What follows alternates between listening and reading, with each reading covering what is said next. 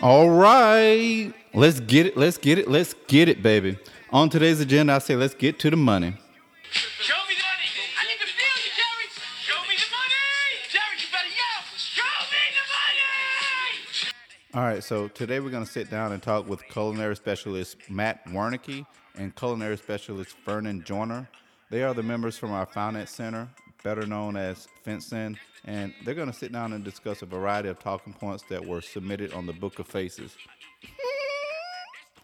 And then after that, I say let's get into some positivity and life coaching. Without further ado, let's go.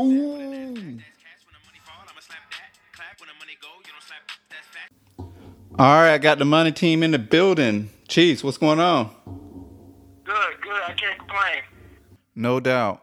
Welcome to the I F S O podcast. Can you do me a favor and give the listeners a background of who you are, previous units, and details of your job at the Finance Center? Thank you, C S C. Hello, C S's. I'm C S C Vernon Joyner from the Finance Center. I've been in fourteen years. My last unit was the Coast Guard Cutter Confidence. Going down before that was Tracy Petaluma as an A-School instructor. Before that, it was a Coast Guard Cutter Oak. And prior before that was a Coast Guard Cutter Bear and Station New York. And good afternoon, C S Workforce. I'm Chief Wernicke, Matt Wernicke, not to get confused, my brother, as many of you have. I, uh, I've been to Station Chincoteague. I've been on Coast Guard Cutter Marcus Hanna, Coast Guard Cutter Sailfish, Coast Guard Cutter Rollin Fritsch, and Station Provincetown. And now I'm here at the Finance Center.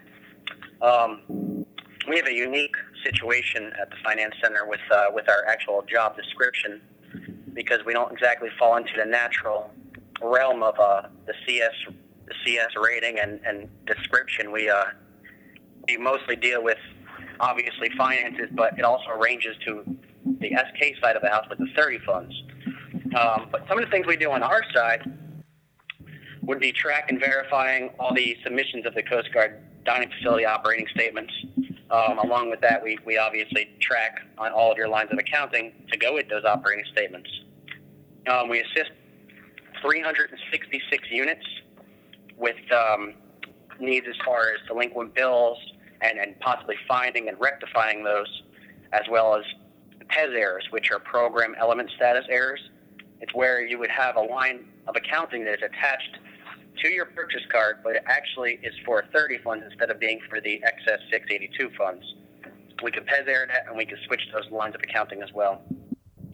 Uh, we coordinate with units sub supply officers um, on mill strip program elements, and um, we do two new things that most of you aren't aware of, and that would be O T C net deposits, which is over-the-counter deposits, and we also have credit card terminals that we now track and um, utilize at upcoming six units.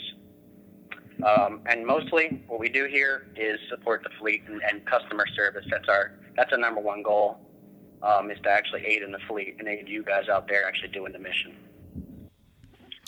So I know like every transfer season, you guys probably go through a stretch of people submitting their own um, documents. So can you explain to the listeners what exactly needs to be submitted with your report? That would be for F S O relief? Just just in general, on a monthly basis, what does what do the F S Os have to submit? Gotcha. Okay, so you know, obviously the whole package, the operating statement, it would be your twenty-five seventy-six, which would be signed by the F S O and the commanding officer. If the commanding officer is on leave or, or not there at the time, Um, due to illness, medical, whatever, and there's an acting, the acting C O O I C will actually sign in their place. That is authorized. Um, your summary thirty-one twenty-three, your summary ration memorandum, that needs to be submitted, signed by your X P O or acting X O X P O. Your supply fund report, signed by the F S O, O I C, and C O. Your um, sent red receipt, S R R, that needs to be signed by F S O and your O I C slash C O. Any eleven forty-nines that, that the unit would have for detainees or A M I O, that would need to be signed by the unit S U P O order units X B O X O. Um, units that utilize M I P Rs, um, those would be needed to be signed and sent in along with the package. And then, obviously, any cash in transit, we would need a copy of your transmittal letters. Um, a lot of units do send in their inventory, but that isn't required. It's nice because we can see it, which is cool, but um, that is no longer required. That hasn't been required for a couple of years now, but some some some folks feel, feel more comfortable sending that in, and that's just fine. More information is always good. So it's two of you guys over at the Finance Center, and you said it's over three hundred fifty units that you guys have to review. How do you guys you got how do you guys divide and conquer that? So here at the Finance Center, we actually have a team of eight, um, and plus us, so ten altogether. We have three examiners, which are the ones, they actually open every one of your reports and break them down line by line, um, number by number.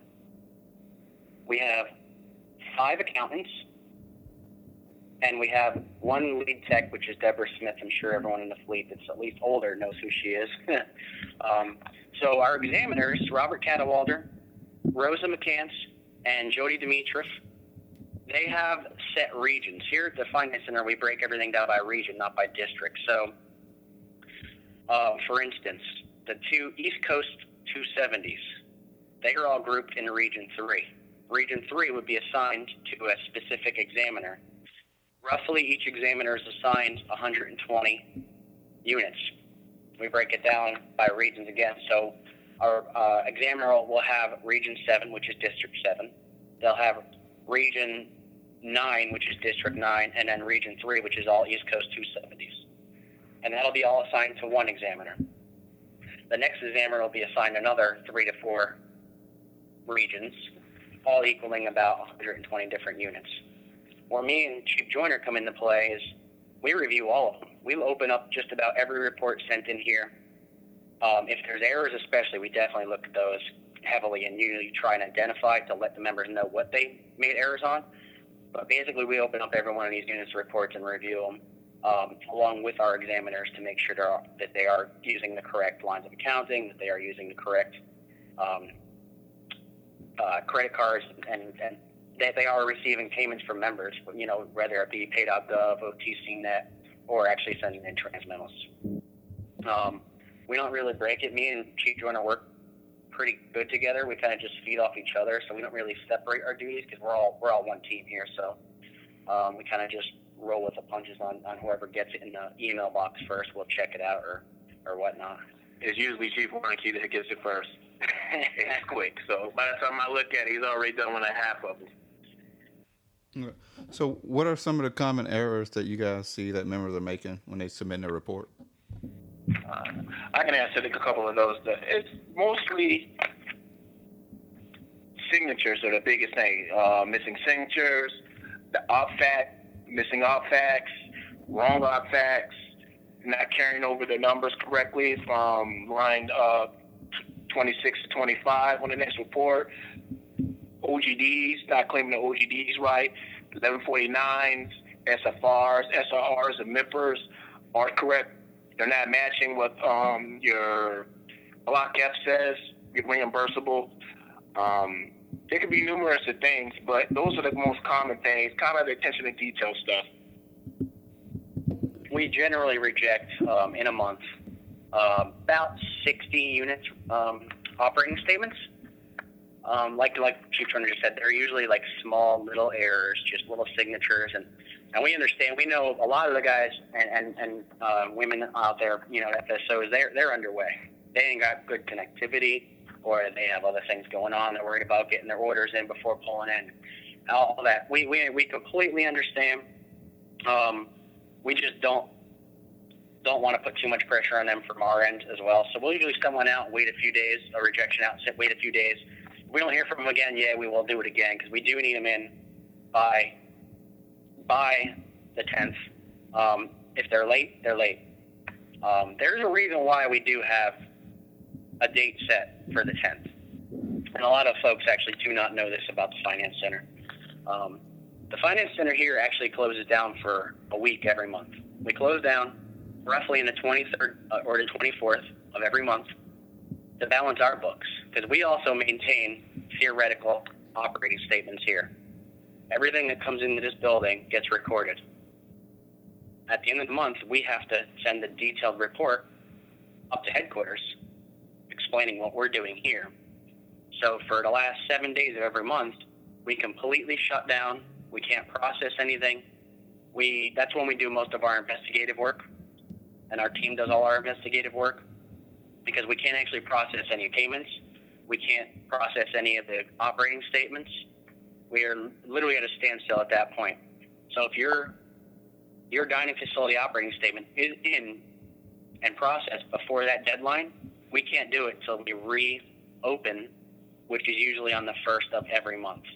And that's why sometimes the, the O G Ds, you won't get them at the end of the month. And you keep asking, why Why don't we get these for like a week, and then all of a sudden we'll get them on the second or third for the previous month, and we already did our report by then.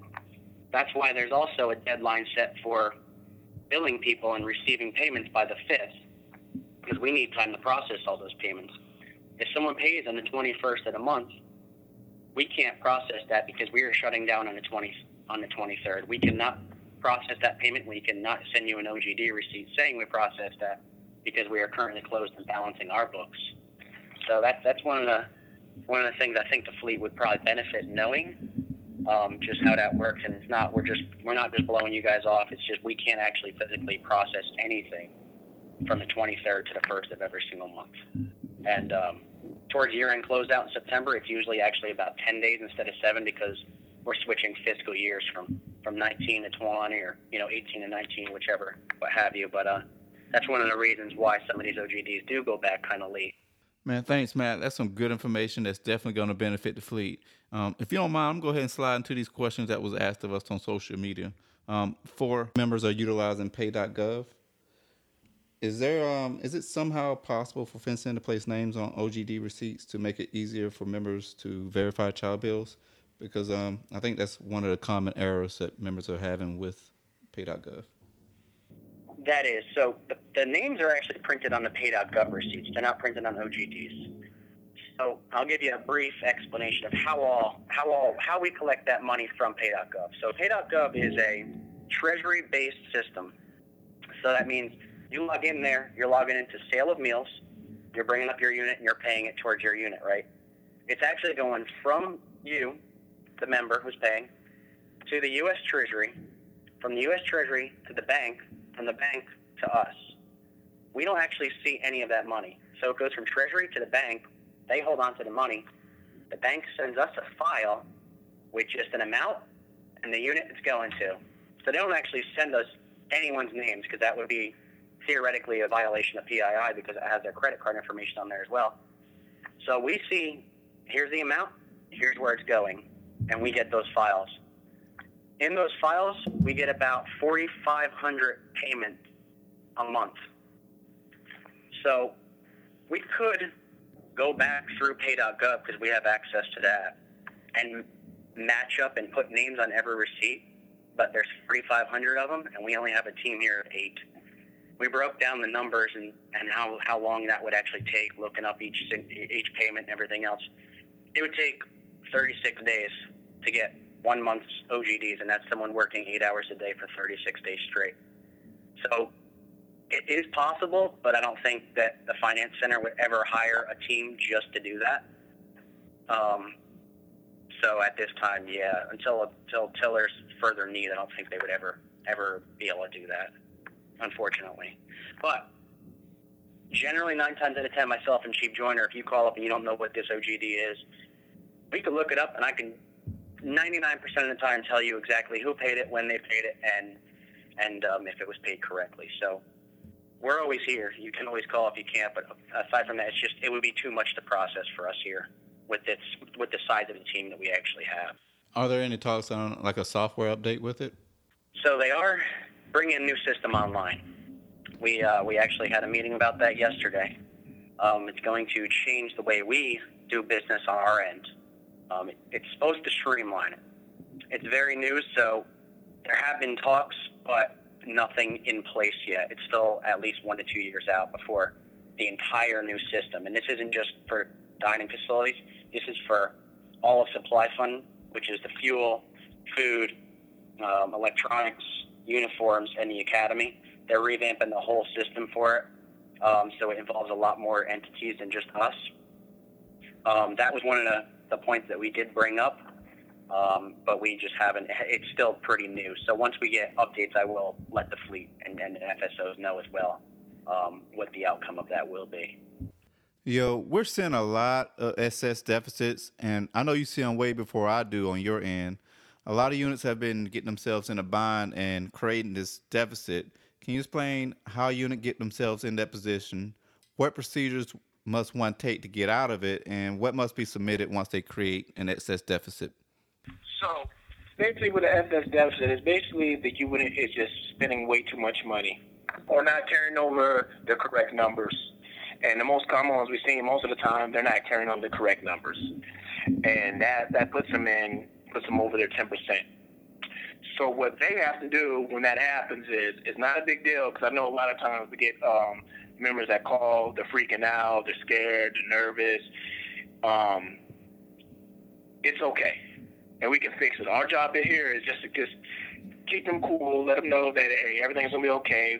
Um, we'll tell them the memo that's on the, C, what, the C S portal. The C S portal, there's a memo, a deficit uh, memo, and well, basically, just tell them it's already written down for you. All you got to do is put the numbers in and just fill it out. If there's a problem where you're not understanding, they can always call us. We can, like, walk them through it. As well as on the twenty-five seventy-six, there's actually a ration value on there that we do look at before we talk to these F S Os if they were to get themselves in a deficit. Um, and we could see exactly how much they're paying for each ration that they sell. Um, commonly, if If you're, and this isn't the pick on lane units, but lane units don't get quite as much business as the cutters because they don't have the S I K. And so they usually spend a little bit more per ration than a cutter would. So we see a ration value of, let's say, twenty-six eighty-two.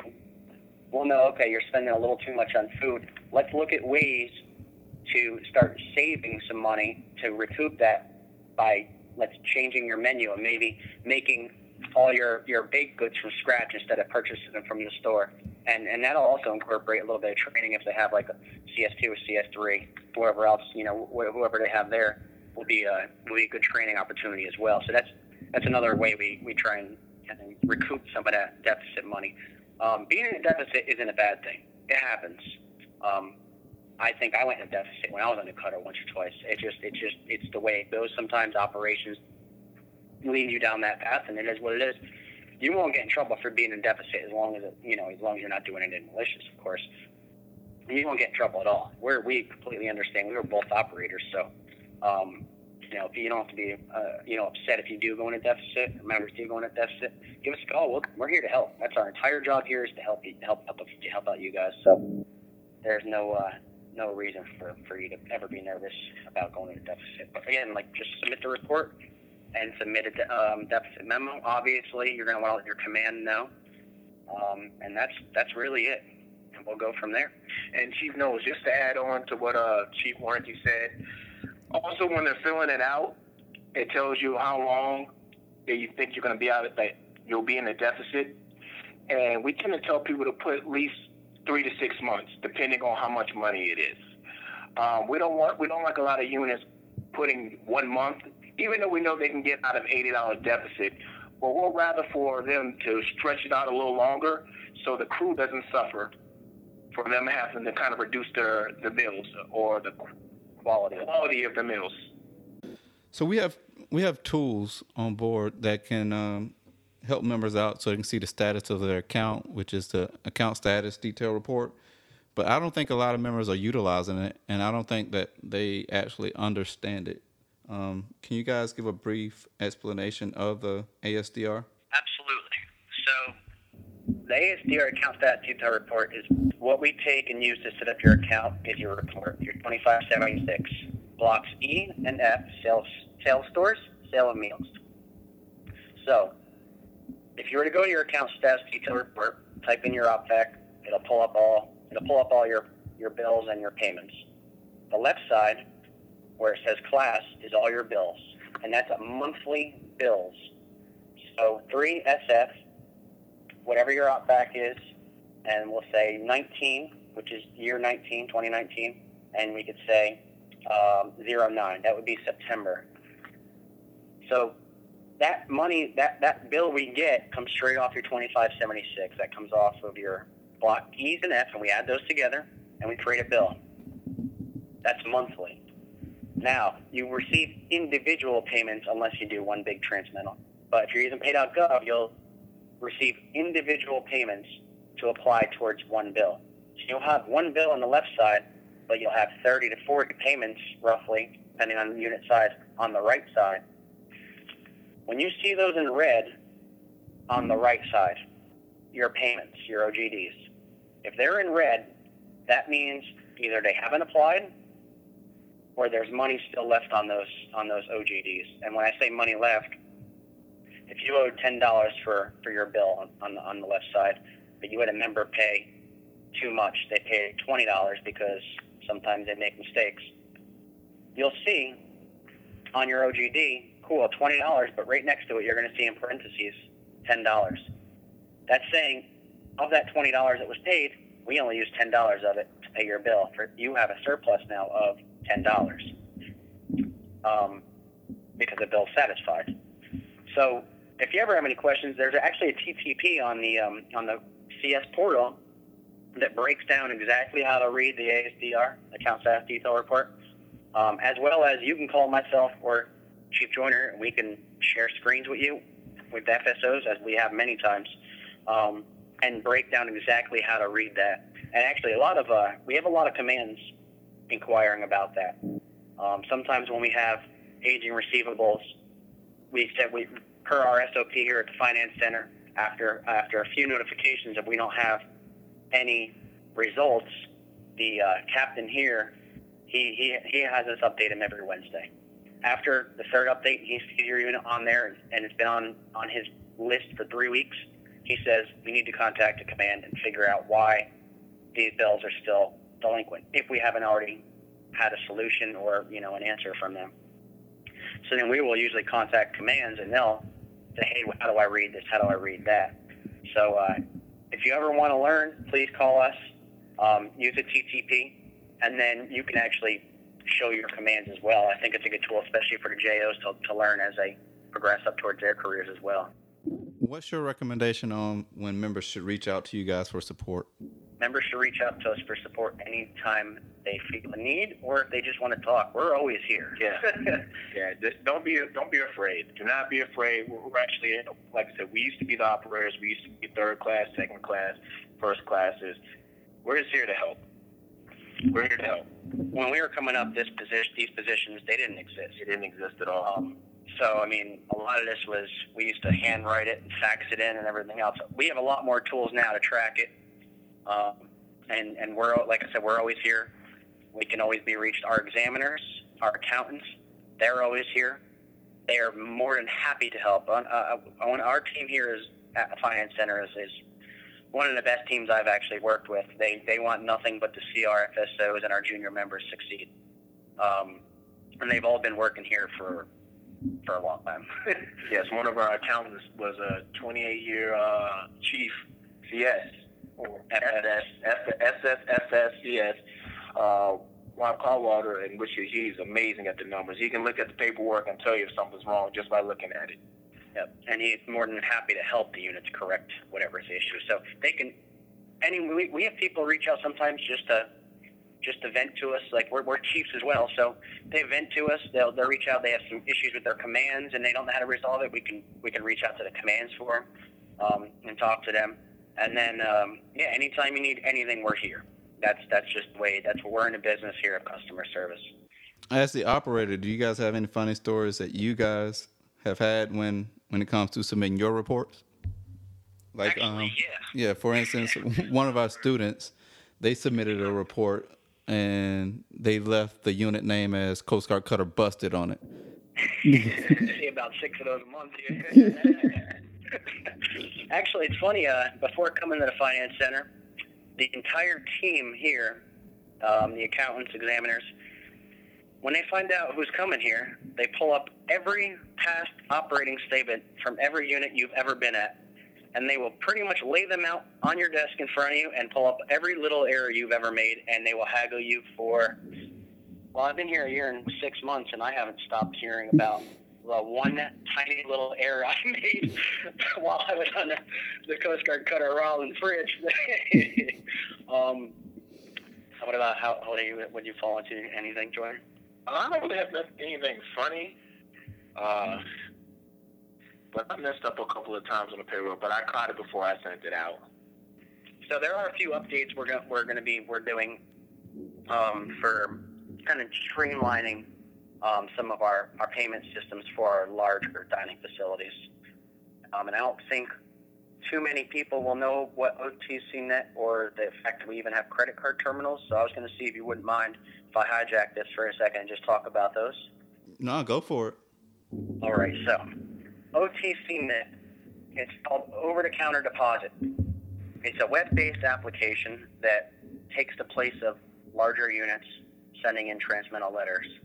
So what we do is we have the unit stop doing transmittal letters where they would mail in money to the lockbox, and instead we set them up with a local bank within ten minutes of their unit.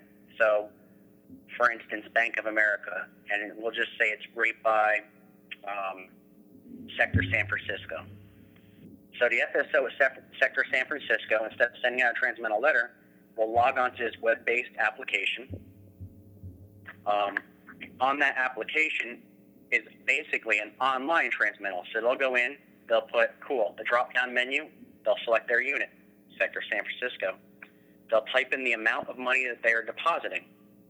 They'll go through and list, okay, I got five one dollar bills, I got ten ten dollar bills, all the way up to, you know, one hundred dollar bills, and then they'll do their coins, you know, one penny, five cents, dimes, quarters. Then they'll hit submit. And that'll send a, a file, that'll send that theoretical transmittal file to their local bank, which in this case, like I said, was Bank of America. They'll take that cash and checks and drive straight to Bank of America, and they'll fill out a deposit slip with a bank account and a routing number that we provide, and they will hand that to the bank teller. They will deposit it right there for the unit. Within forty-eight hours, we will receive that bank file saying that Sector San Francisco has now deposited money. We will apply it to their account, and we will send them an O G D receipt saying, yes, we did receive X amount of dollars for Sector San Francisco. This cuts down on the unit having to, for one, possibly getting lost in the mail transmittals. We've had that before. They go to a lockbox in Saint Louis. From there, they get picked up by the bank. Goes through a lot of hands right there. So that that that, that erases that.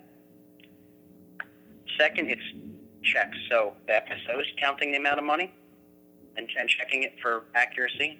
And then when you bring it to that actual bank teller, they're going to count that money and make sure it's ver- and verify it as well for accuracy there. Three, it's going to save on money orders. You don't have to buy money orders because they actually take your cash and or checks. And then um, four, it saves on postage. You don't have to be bothered with your unit S Ks or your you know, mail uh, mail officers to, to have to do that. And then, obviously, you will get your O G D receipt extremely quick as compared to waiting two to three weeks for it to come back from Saint Louis.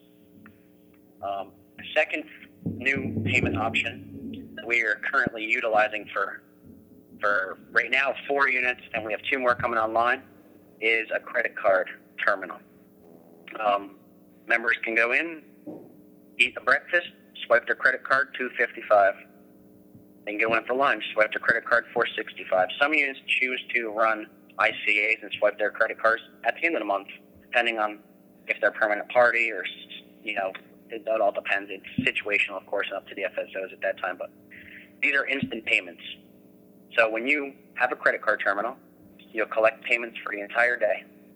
At the end of the day, you will settle out on that terminal, and it'll send a file to Treasury, to the bank, then to us.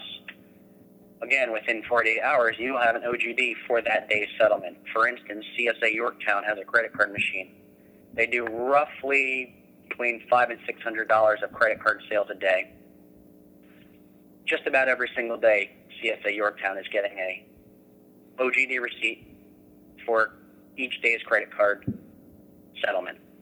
So if it's the second of October, they're receiving September thirtieth's O G D receipt. So it's always forty-eight hours behind, like like O T C net would be. But those are instant payments and instant, almost instant receipts, rather than waiting two to three weeks for uh, O G D receipt to come through. Um, hopefully, in the near future, we're hoping to have point-of-sale systems online. Um, hopefully, before I leave, that's, I'm pushing. That's my goal before I leave here, is to get get twenty-seven large units that we have, large dining facilities, with point-of-sale systems. Mm. Um, it's funding, of course, is always an issue. And then we are actually working on a new Coast Guard Dining Facility Operating Statement workbook that's going to tie into all of this. Again, funding is always an issue. We're about twenty-five percent complete right now with brand new paperwork for our heavily outdated paperwork that we have. Um, last year, our contract got canceled for it, but it got renewed. We picked right back up where we left off, which is nice. And hopefully in the next twelve to eighteen months, we will have something to present to the fleet, um, given any, you know, barring any government shutdown again, that, that, that really put a hold to a lot of things we were trying to do. Um, but like I said, once we make keep making strides this way, I'll keep updating the fleet and letting you guys know what we are working on. Um, we are actually working in the background. uh, We're, we're always here working and trying to improve the daily lives of our operators, because we were also there, probably heading back there after here, to be honest. So we're also trying to help ourselves in a, in a, in a way. So yeah, there's no there's no doubt in that. And I mean, your hard work speaks for itself. We we see it out in the field. Um, so I got a question, and this has nothing to do with nothing, but I just kind of want to ask it to see where it goes. Mm-hmm. Do you guys have nightmares of numbers at night? no. no, no, no nightmares and members. No, we don't have nightmares and members either. No. I just pictured that that, that Ryan Galifianakis meme with the, like all the formulas in the background. Numbers. No, I have a. During the government shutdown, I'm not gonna lie, I got a little stressed out here. We uh. I didn't have nightmares or anything, but that was uh, that was a time where we had a lot of members out in the fleet that were stressed out, and calling and asking a lot of different questions, and then we were we're, we're stressed about having members, you know, obviously paying their child bills at that time where we weren't getting paid, so we made the decision that myself and the captain of the finance center discussed not having members pay till we got paid, right? Because that wouldn't be fair. If we're not getting paid, we can't expect payment from someone. Right. So that was a bit of a stressful situation until he finally approved it. The captain has said, absolutely, you know, let's let's go, and I'm on board with that. But, you know, having members call up and say, hey, I know we're not getting paid. Is there any way I could? We, we you know, we, we felt for the, for, the, for the fleet at that time. Um, that's really the only time that I really was really brought homework with me. I was real stressed out. Yeah. Um, me, I only been here like close to five, almost six months. But the biggest thing I have nightmares about is your word is the gospel here. Your word is gospel. So if you tell someone something, especially these junior members, they're gonna go by your gospel. So when you go home, you're like, did I tell them the right thing? And then the next thing you know, they give you an email telling you like, oh, this is wrong. This is totally wrong. No, you second guess yourself. You second guess yourself sometimes. So most of the time when you talk to them, you let them know like, hey, this this is just me just throwing numbers out to you right now. It's not like the real numbers, because they will use that number or run with it sometimes, and you're nervous because you want to give them the correct answer. So sometimes I go home and I'm like, damn, did I did I tell them the the, the right numbers? Did I tell them to do the right thing? So the next day you come there and try to email them like, hey, uh, I ain't looking on that. Send me a report. Yeah, there is no real training for this particular job. Not at all. And Not at all. To explain what we do here is, I don't know how to put in words the, because every single day is different. Every single day here is different. Um, some days we'll deal with obviously like the excess six and then the food. And other days we're going to be dealing with thirty funds, which is not typical of our, our rate. We deal with D L A stuff sometimes. I have D L A we deal with a lot. So that, that we're kind of like the, we're everything here. We're all a team. We're all a team, and, and that's the biggest thing. We're all a team. We all work together to get the job done. But um, yeah, no day's the same. No day, no day is the same. There may be days that it's like really quick and it's busy, and there's some days where it's just like really slow. The phones are ringing, but the next day you come in, the phones are ringing as soon as you get in. I know Chief Wernicke. He gets here early in the morning, around six thirty in the morning. And as soon as he turns the computer on, there's people waiting for him, and the phone is already blinking for him. Yeah. yeah. So, like, it, so as soon as we get in, most of the time, there's always people that's it's like bubble watching. That's what we call it, bubble watching. As soon as he turns that, uh, your bubble, your sky turns green, the hand's on that redial. Yeah, for us, it's our cell phone just ringing all night. My cell phone is on there as well. Yeah, it's on there as well.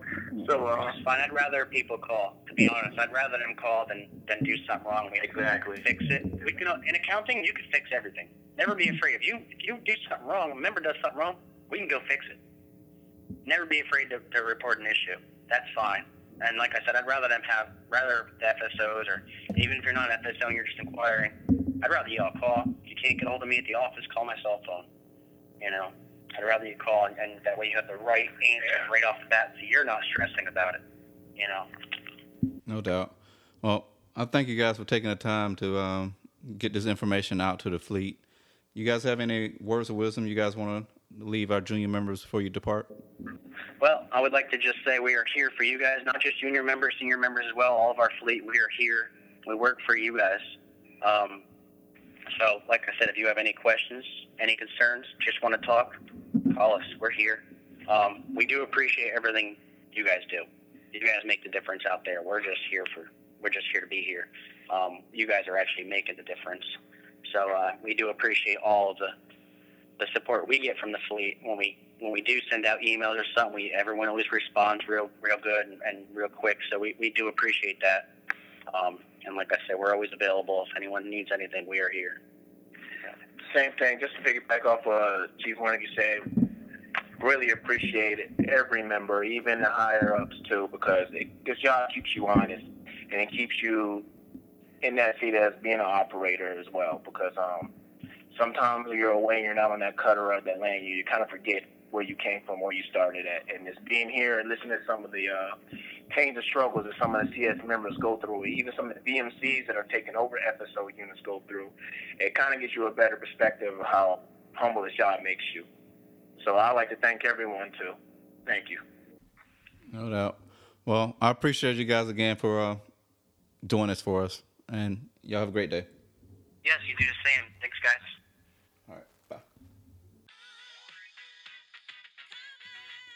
Well, I don't know about y'all, but I thought that was pretty cool and informative to get behind-the-scenes intel on what actually goes on at the Finance Center and what's going to happen in the future at the Finance Center.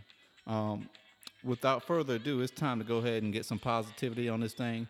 Let's get some motivation going, some inspiration.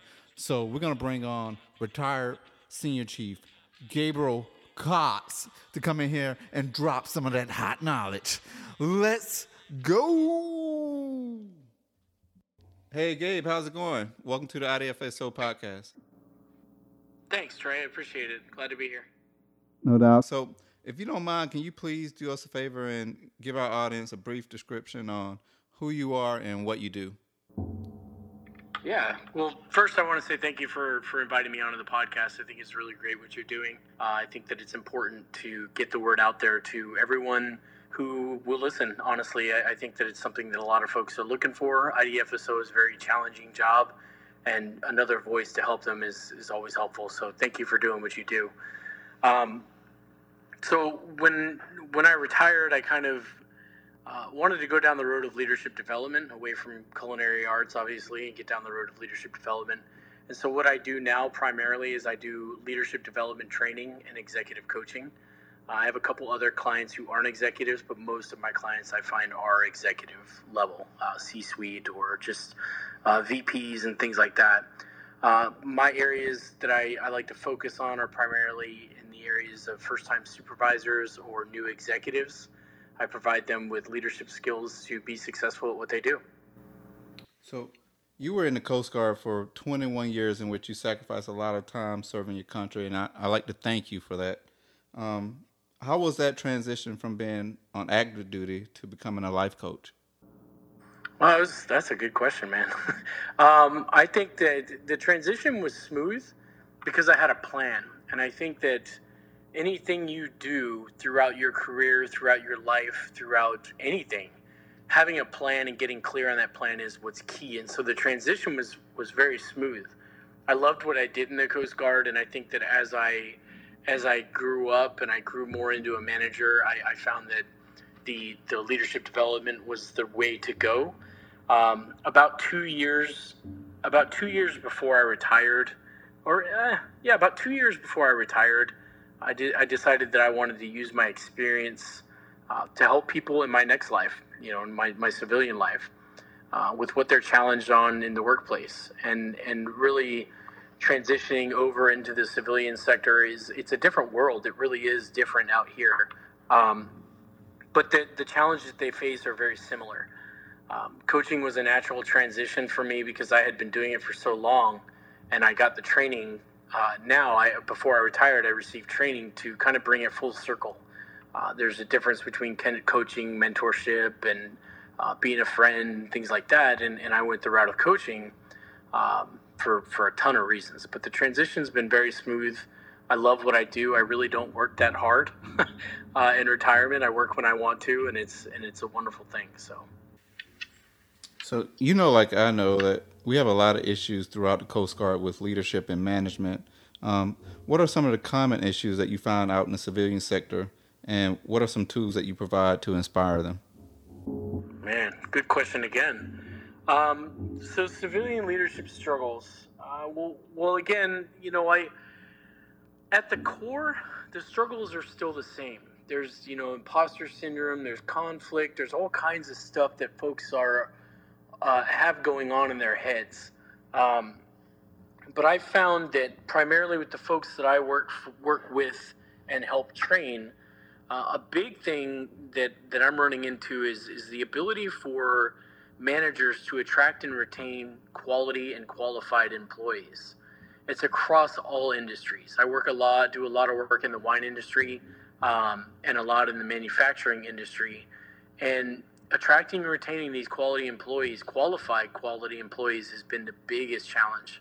The beautiful thing about coming in from the military is that um, you have a great attitude, you're already determined to work, you are a quality, qualified employee, depending on your skill level and what you want to do.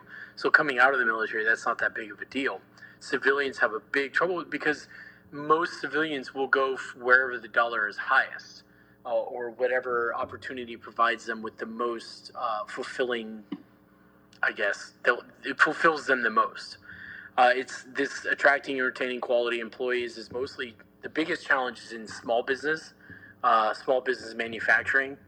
Another area people are looking for help for is in conflict resolution and communications. Uh, and one that recently has come up is managing up.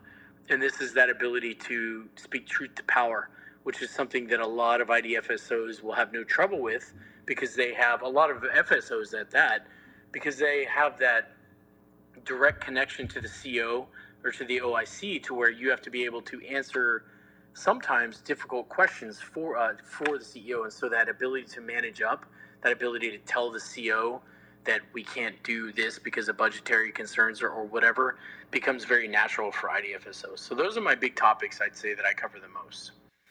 Gabe, every time we talk, we, we, we talk for hours, and um, you have a podcast of your own.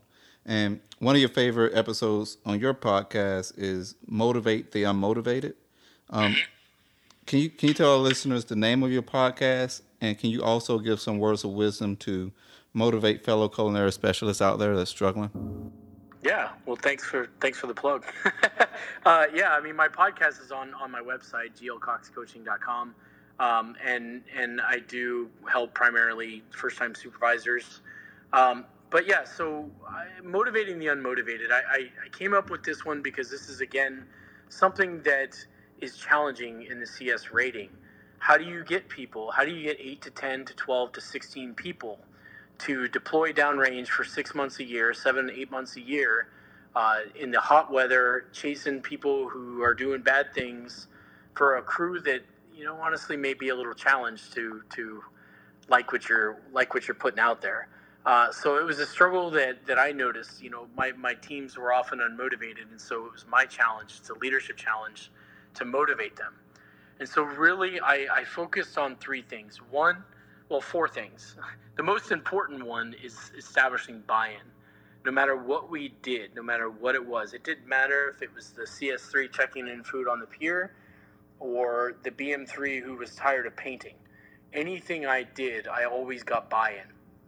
It's a very simple process.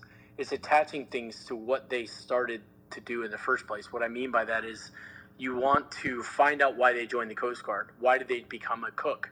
Um, if it's because they wanted to leave their boat, that's fine. I understand that. I get that. Many people decide to do that. And attaching that to what they want to accomplish in the end. So what do they want to do? And what do you want to accomplish at the end? Those are the two things that I focused on to establish buy-in with every single person I came across. Every single person who ever worked with me was getting them bought into whatever it was that we were doing. It didn't matter if we had to fry chicken tenders for midwatch. Doesn't matter. Um, but I recommend for the for the words of wisdom I'm gonna, I wanted to provide for the for the C S's out there is is three things, and this is really what I want to focus on.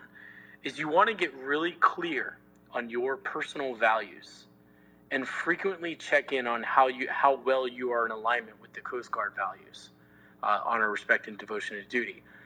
I found that I find that a lot of times when people go astray, but either professionally or personally, it's because there's a values compromise. And so you want to become very clear on what your values are and how well they're aligned with the Coast Guards. The second thing I want to offer is to set goals and intentions. And I mean this in every single thing you do all the time. It doesn't matter if it's a difficult conversation. It doesn't matter that you if you reported to a new unit. It doesn't even matter if you're getting ready to deploy. You want to set a goal and intention for every single thing you do. The more frequently you do this, the more natural it will become. So for example, my intention is to ride my motorcycle over to my office safely. What am I going to do? I'm going to wear the good, you know, the proper P P E, and I'm going to do whatever it takes. Check my lit, you know, use my signals, all that stuff to accomplish my intention, so or my goal.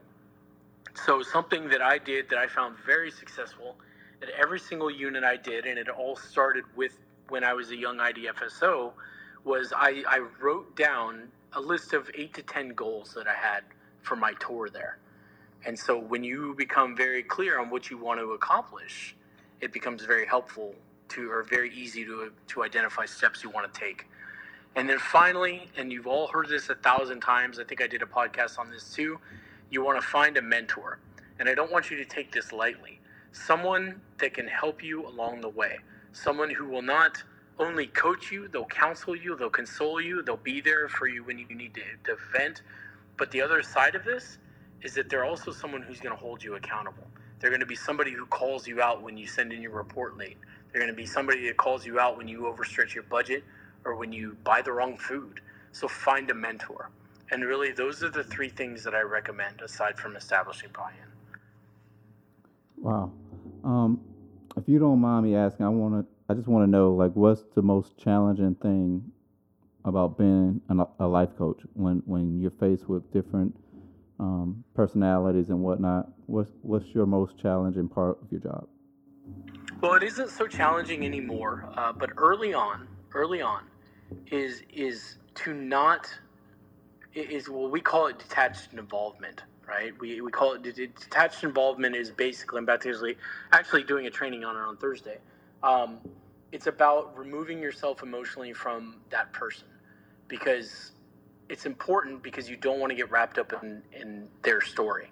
I find that in all the people that I work with, all the people that I've talked to, all the people that I've come into contact with, we've all got some core similar struggles, be that fear, frustration, worry, anger, guilt, whatever it is. Those core four core challenges uh, are, are common in most people. And if I sit there and I say, oh, yeah, I struggle with the same thing, I just became involved in your story. And so I would say that was the biggest struggle.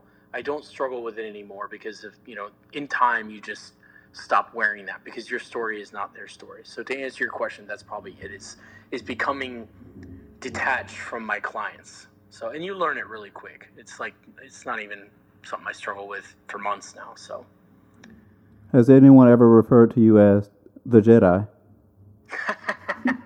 Only you, Trey.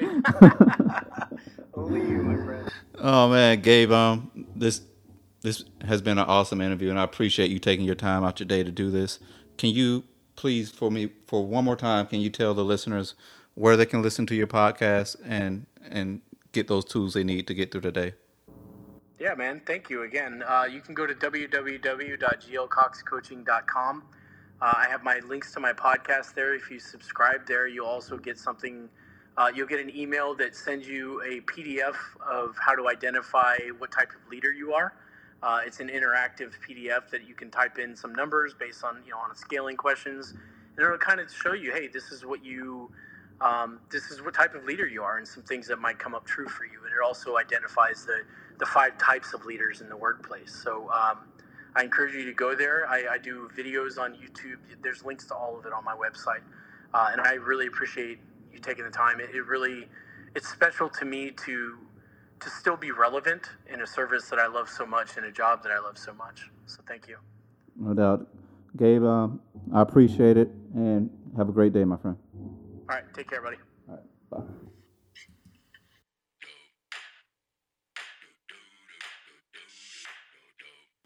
All right, so let's do a little rehash on what we learned today. So we learned what exactly needs to be submitted on a monthly basis.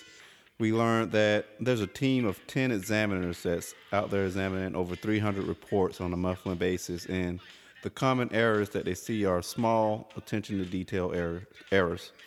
Um, we know that if you get yourself in an excess deficit, it's okay as long as you're not doing anything malicious. And what you want to do is check your ration value on a on a daily basis on your twenty-five seventy-six, and just know that land units, you won't get as much money as a cutter would get. If you find yourself in a deficit, you want to reach out to Chief Culinary Specialist Eric Toller, and you also want to reach out to FinCEN, and they're going to kind of guide you along the way. Chief Toller instructed me to let you guys know that if you guys reach out to him with your memo, he'll get you squared away before you submit it up to your command. Um, we learned that your account status detail report, there's a T T P on the portal for you guys that's going to help you kind of understand it. And if you don't understand it, you want to reach out as soon as possible. So the biggest takeaway that I got from this is humble yourself and set pride aside, man. Pick up the phone, pick up the phone and call for help. Because pride makes us artificial, and it's humility. Humility is what makes you real. Everyone makes mistakes. No one's perfect. So with that being said, continue being great. And as always, God bless.